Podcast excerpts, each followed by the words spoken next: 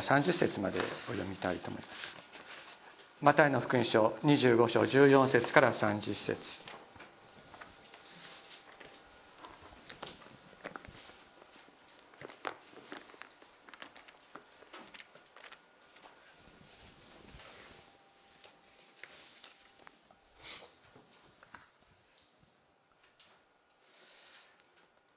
マタイの福音書15章14節。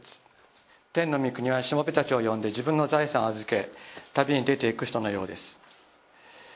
彼はおのその能力に応じて一人には5タラント一人には2タラントもう一人には1タラントを渡しそれから旅に出かけた。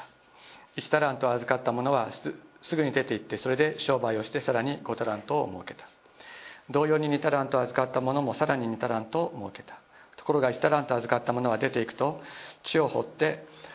えー、その主人の金を隠した。さてよほど経ってからしもべたちの主人が帰ってきて彼らと生産した。すると5タラント預かった者が来てもう5タラント差し出していった。ご主人様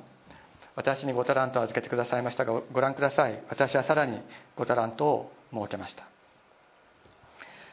その主人は彼に言った。よくやった。良い忠実なしもべだ。あなたはわずかなものに忠実だったから私はあなたにたくさんのものを任せよう。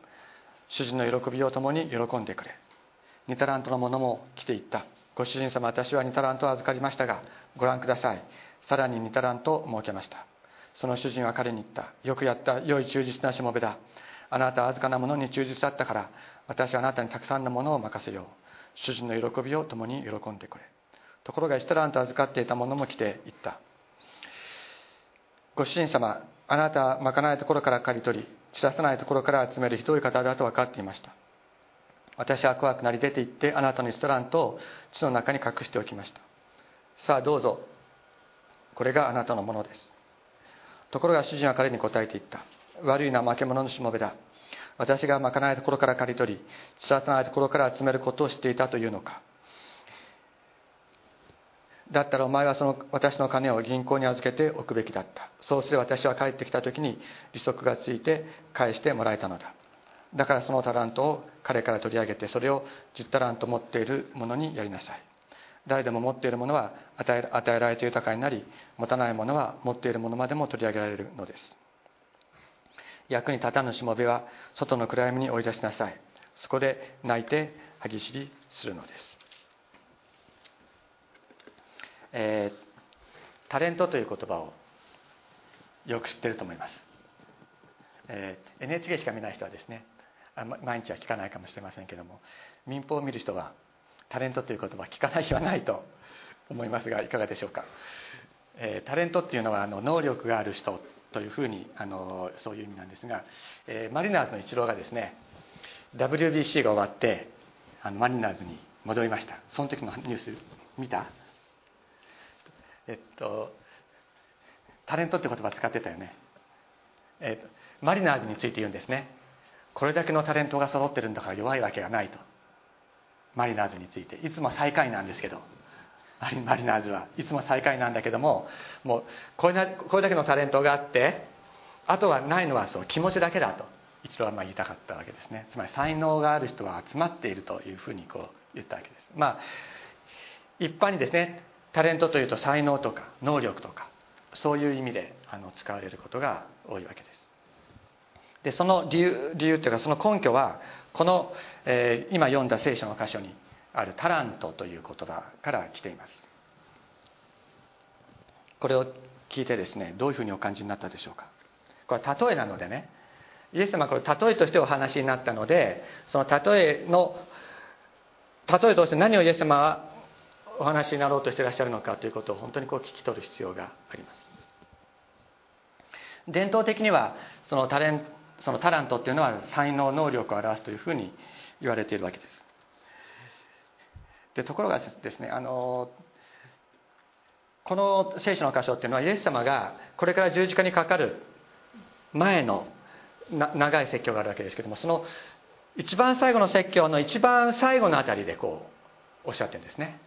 つまりねこれは一番大事って言って最も大切なこととしてお話になってるわけですけどもこれがもしねあなたの才能を用いて例えば教会のために神の国のために一生懸命頑張らなければ神様あなたのことを罰するよっておっしゃってるのだとするとそれちょっと違うんじゃないか。そういうふうに解釈するのはちょっと違うんじゃないかという感じがしないでしょうか。どうですか？聖書はですね高ぶる者は低められで低め低められてるものは高められるっていうふうに教えてますよね。それとですね持ってるものはさらに与えられ持たないものは持ってるものまでも取り上げられるってなんか矛盾してるような感じがしません？高ぶっているものは低められで持たずに貧しい者たちは高められるって聖書は教えてますよね。だったらもその1タラントのものから取り上げて10タラントの人にあげなさいっていうのと話がちょっと違うんじゃないのっていう感覚を持つんじゃないかと思うんです、まあ、そのようにですねこのタラントというのを能力というふうに理解することについては昔からあのそうではないというあの意見を持っている人たちもたくさんいるのです。でそのね根拠はですねここに15節にこう書いてありますね。15節。彼はおのおのその能力に応じて一人には5タラント一人には2タラントもう一人には1タラントを私それから旅に出かけたとは。もしですねこのタラントっていうのが能力とか才能であるんだったらおのおのの能力に応じて一人には5能力一人には2能力一人には1能力を渡してってことになって能力に応じて能力を与えたって話になって意味がなくなっちゃいますよね。だからこれは能力タラントは能力ではないというふうにこう言われているわけです。ここのところをね文字通りに理解するのはそう難しくはないと思いますが、え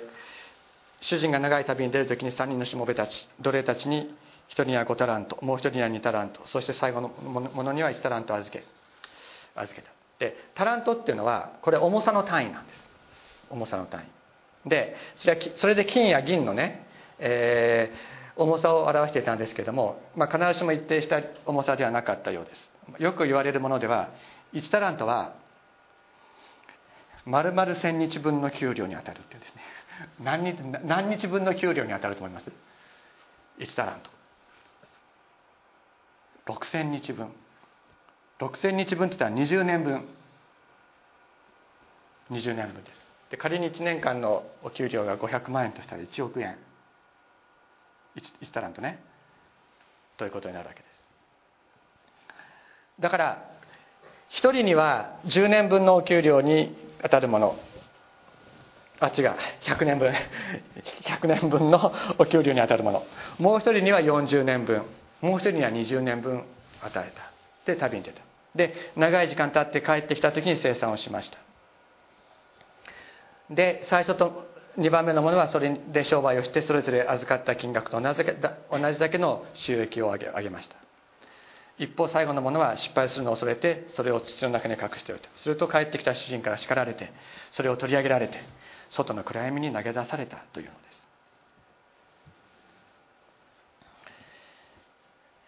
あのもしね才能才能を与えられているにもかかわらずその才能を十分に用いることができなく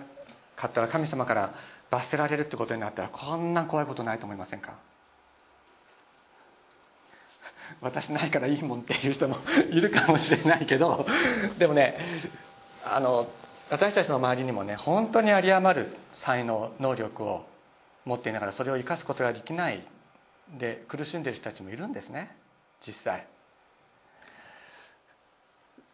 能力を使ってそれを生かさなければ神様から罰せられるという教えるのであればこれはちょっと聖書が言ってることとは違う。イエス様が本当に教えとなさったこととは違うと思います。で先ほども言いましたように能力に応じて能力を与えたっていうのは意味をなしませんから、え、これについては、ま、いくつかの、え、解釈があります、ま、その一つはですね、え、使命を与えたというふうに解釈する人たちもいます。例えば日本旧西軍を創設した山室軍平先生などは、えー、能力このタラントは使命であるというふうにこう説明していらっしゃる。ただ使命って言われてもねわかる？私の使命はあなたの使命は何？あなたの使命はえー、私毎朝起きて子供を送り出して私もちょっと仕事行って帰ってきてご飯作って子供寝せてそういう生活毎日やってるんだけど 使命って言われてもねって思わないでしょうか。いかがですいかがですか？私の使命はこれですって言える人ってそれほど多くはないと思うんですね。でもしですねその使命がね使命感に燃えてやってる人たちのはたくさんいますけどもその使命感っていうのがちょっとずれてたりするとえらい大変なことになるわけですね。周りの人を巻き込んで。ですから使命と言われてもですねもっと具体的なレベルで私たちはこれ理解していく必要がある。この後ね25章のね今の話の次31節からちょっと後ろの方を読んでみましょうか。イエス様がここで何をおっしゃろうとしているか非常によくわかります。人の子がその栄光を帯びて全ての見つかりたちを伴ってくるとき人の子はその栄光の位につきます。そして全ての国民の国々の民がその見舞いに集められます。彼は羊飼いが羊とヤギを分けるように彼らをより分け羊を自分の右にヤギを左に置きます。そうして王はその右にいる人たちに言います。さあ私の父に祝福された人たち世の初めからあなた方のために備えられた御国を受け継ぎなさい。あなたは私が空腹であった時私に食べるものを与え私が乾いていた時私に飲ませ私が旅人であった時に私に宿を貸し私が裸の時私に着るものを与え私が病気をした時私を見舞い私が牢にいた時私を訪ねてくれたからです。これ5タラントの人と2タラントの人です。ね？でえっと、するとその正しい人たちは答えています。主よいつ私たちあなたが空腹なのを見て、食べるものを差し上げ、乾いておられるのを見て飲ませてあげましたか。いつあなたが旅をしておられた時泊まらせてあげ裸なのを見て着るものを差し上げましたか？またいつ私たちあなたの病気ご病気やあなたの牢におられるのを見てお尋ねしましたか？すると王は彼らに答えています。誠にあなた方につけます。あなた方がこれらの私の兄弟たちしかも最も小さい者たちの一人にしたのは私にしたのです。とおっしゃりそしてまた王はその左にいる者たちに言います。呪われた者ども私から離れて悪魔のとそのその使いたちのために用意された永遠の日に入れお前たちは私が空腹であった時食べるものをくれず乾いていた時に飲ませず私が旅人であった時にも泊まらせず裸であった時にも着るものをくれず病気の時や牢にいた時にも訪ねてくれなかった。その時彼らは答えます。主をいつ私たちはあなたが空腹であり乾き旅をし裸であり病気をし牢におられるのを見てお世話をしなかったでしょうか。すると王は彼らに答えています。誠にお前たちに告げます。お前たちがこの最も小さい者たちの一人にしなかったのは私にしなかったのです。こうしてこの人たちは永遠の刑罰に入り正しい人たちは永遠の命に入るのです。これまさにですねこのタラントの話の結論部分であるわけです。つまりイエス様がこのタラントの例えでお話になろうとしたのは何かというと人を大切にしろってことだったんですね。これ賜物とか能力とかっていうことになると1人はね5倍もらって1人は 1, 1, 人は5もらったらその初めからもう不公平じゃんっていう話になりませんか？そうじゃないですか？あの人あんだけ賜物もらってて一生懸命こう働いてる。私はこんだけしかもらってないからねそれはできないの当然でしょうってそういういじけた心っていうのが人間から出てこな来ないとは限らないと思うのです。ところがねイエス様がここで何をお話になっているか。このタラントというのは非常に値高きもの価値あるものです。今のお金で日本のお金で言ったら何億円というお金を一人一人に与えてくださったというわけですけどもさらにさらに価値あるものです。それはイエス様の宝物です。イエス様が宝物として私たち一人一人に預けてくださるものがあるんだっていうんです。それは何かというと人だっていうんですね。ある人にはその能力に応じて5人の人がある人にはその能力に応じて1人の人が預けられる。それをあなたの与えられている能力によってそれを大切にしなさいよ。大切にしなさいとイエス様おっしゃった。でそれはどういうふうに大切にするのかって言ったら今25章の後半のところで読んだ通りです。このように大切にしなさいとおっしゃってる。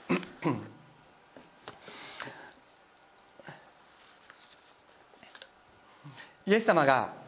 伝道の最後にお語りになった言葉というのはヨハネの福音書にも書かれています。そこでイエス様がお語りになったことっていうのは次の一点に集約されます。それは私があなた方を愛したように互いに愛し合いなさい。私はあなた方に新しい戒めを与えるとおっしゃった。それは私があなた方を愛したようにあなた方が愛すること。これが私のあなた方に与える戒めである命令であるとおっしゃった。まさにマタイの福音書の最後の言葉とその精神において全く一つのことを教えておられるのです。そしてイエス様ご自身がイエス様が伝道の初めにですね何とおっしゃったか。幸いなるかな。心の貧しい人たち。天の御国はその人たちのものであるとおっしゃった。幸いなるかな悲しんでいる人たち。彼らは慰められるとおっしゃった。低められ悲しみら悲しみの中にある人たち。そういう本当に人生のどん底にあるような人たちを愛し彼らを高める働き彼らに仕える働きがイエス様の伝道のお働きであったのです。このように考えるとですねこのタラントというのが能力を表すのではなくて人を表すのだということは非常によくわかると思います。そして5タラントの人はですねその5タラントを使ってまた5タラントを設けたっていうふうに言いますけれどもこれどういうことか。先日あのインターネット見てましたらあの電車で席譲るか。あなたは電車で席を譲りますかっていうそういうアンケートがありました。でそのな実に7割の人がですね譲りますと答えてる。実際に電車乗っててそうかなって ちょっと思いますけども、えー、ななでどうして譲ると答えたかというと自分が具合が悪かった時病気をしていた時譲ってもらって本当に助かった。だから私も具合の、えー、悪い人たちに席を譲りたい譲りたいと思う。という答えだったんですね。このように愛されることを通して愛することを学ぶ。5タラントの人に預けられた人たちは5タラントの人から本当に愛されたんですね。愛された。大切にされた。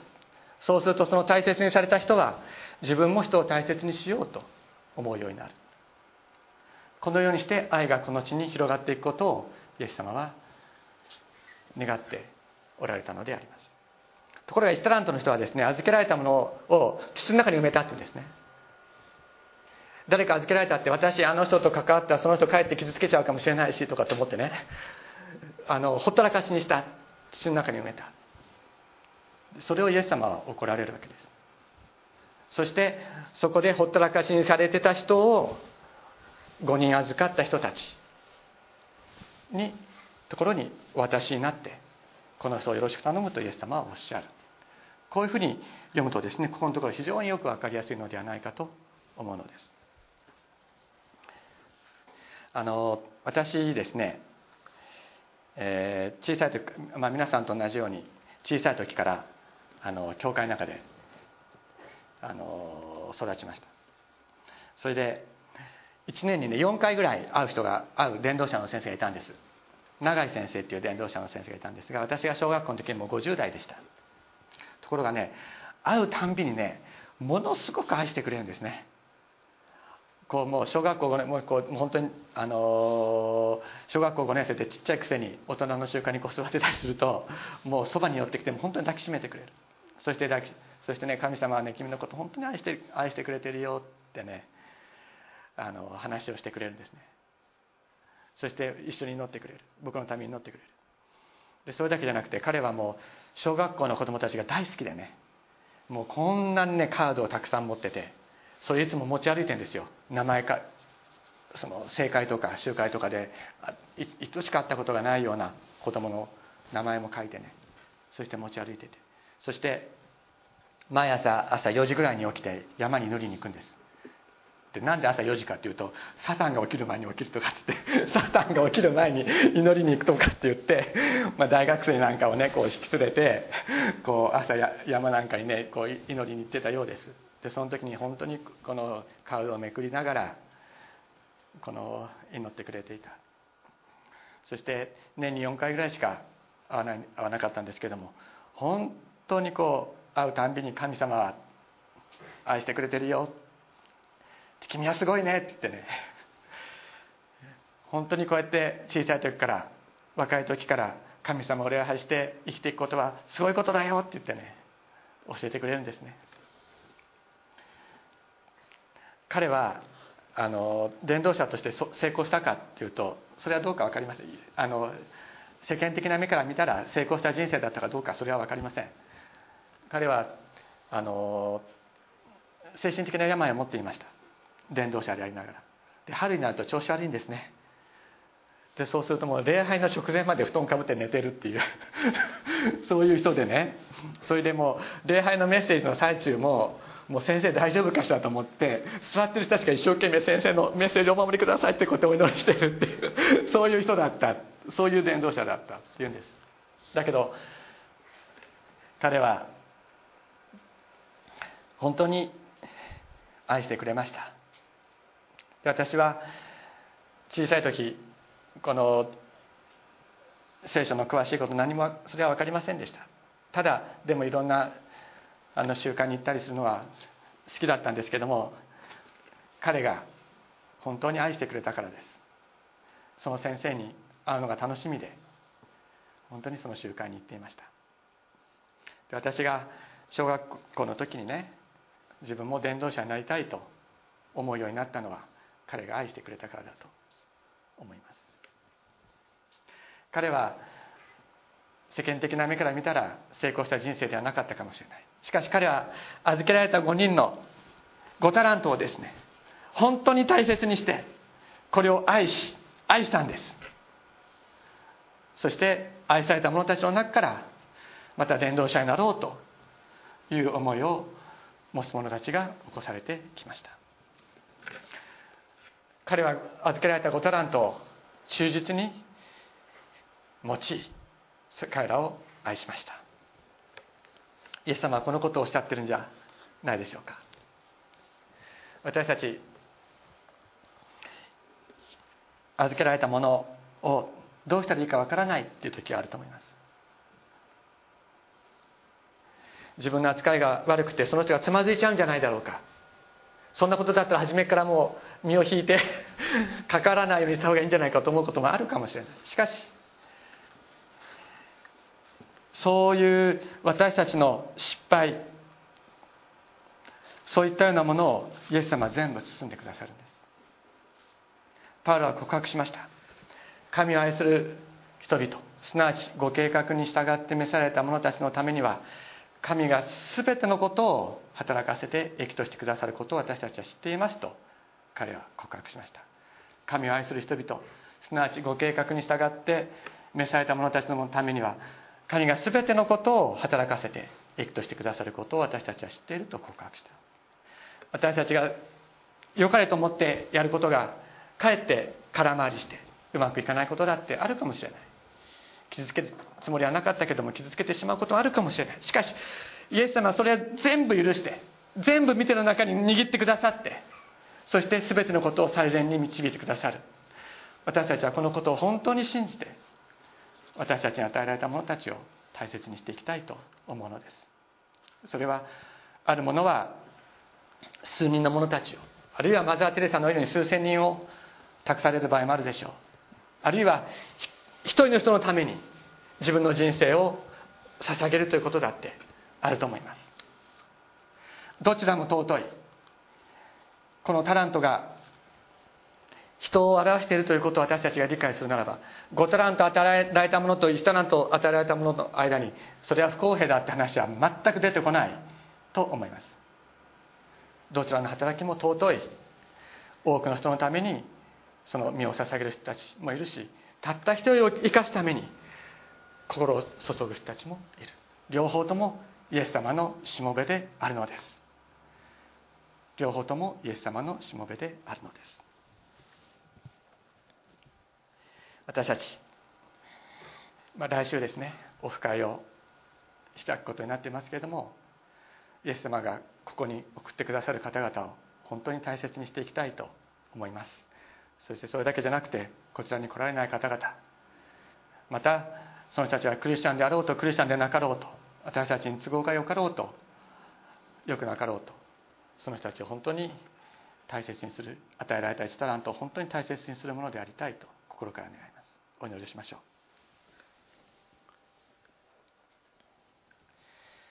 天のお父様尊い皆を心から褒めたたえます。主よ私たちが弱く小さく傷んでいた時あなたは私たちをあなたのしもべに託してくださいました。そして私たちはその方々の愛を通して愛を知りそして育てられました。今私たち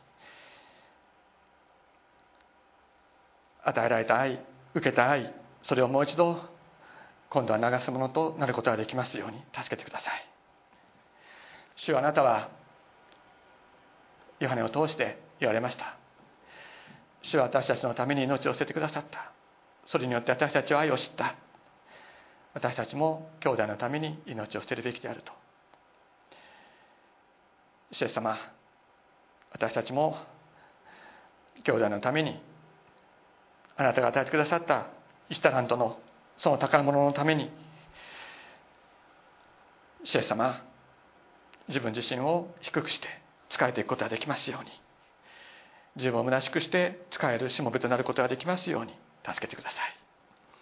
心から感謝して尊いイエス様のお名前によってお祈りします。アメン。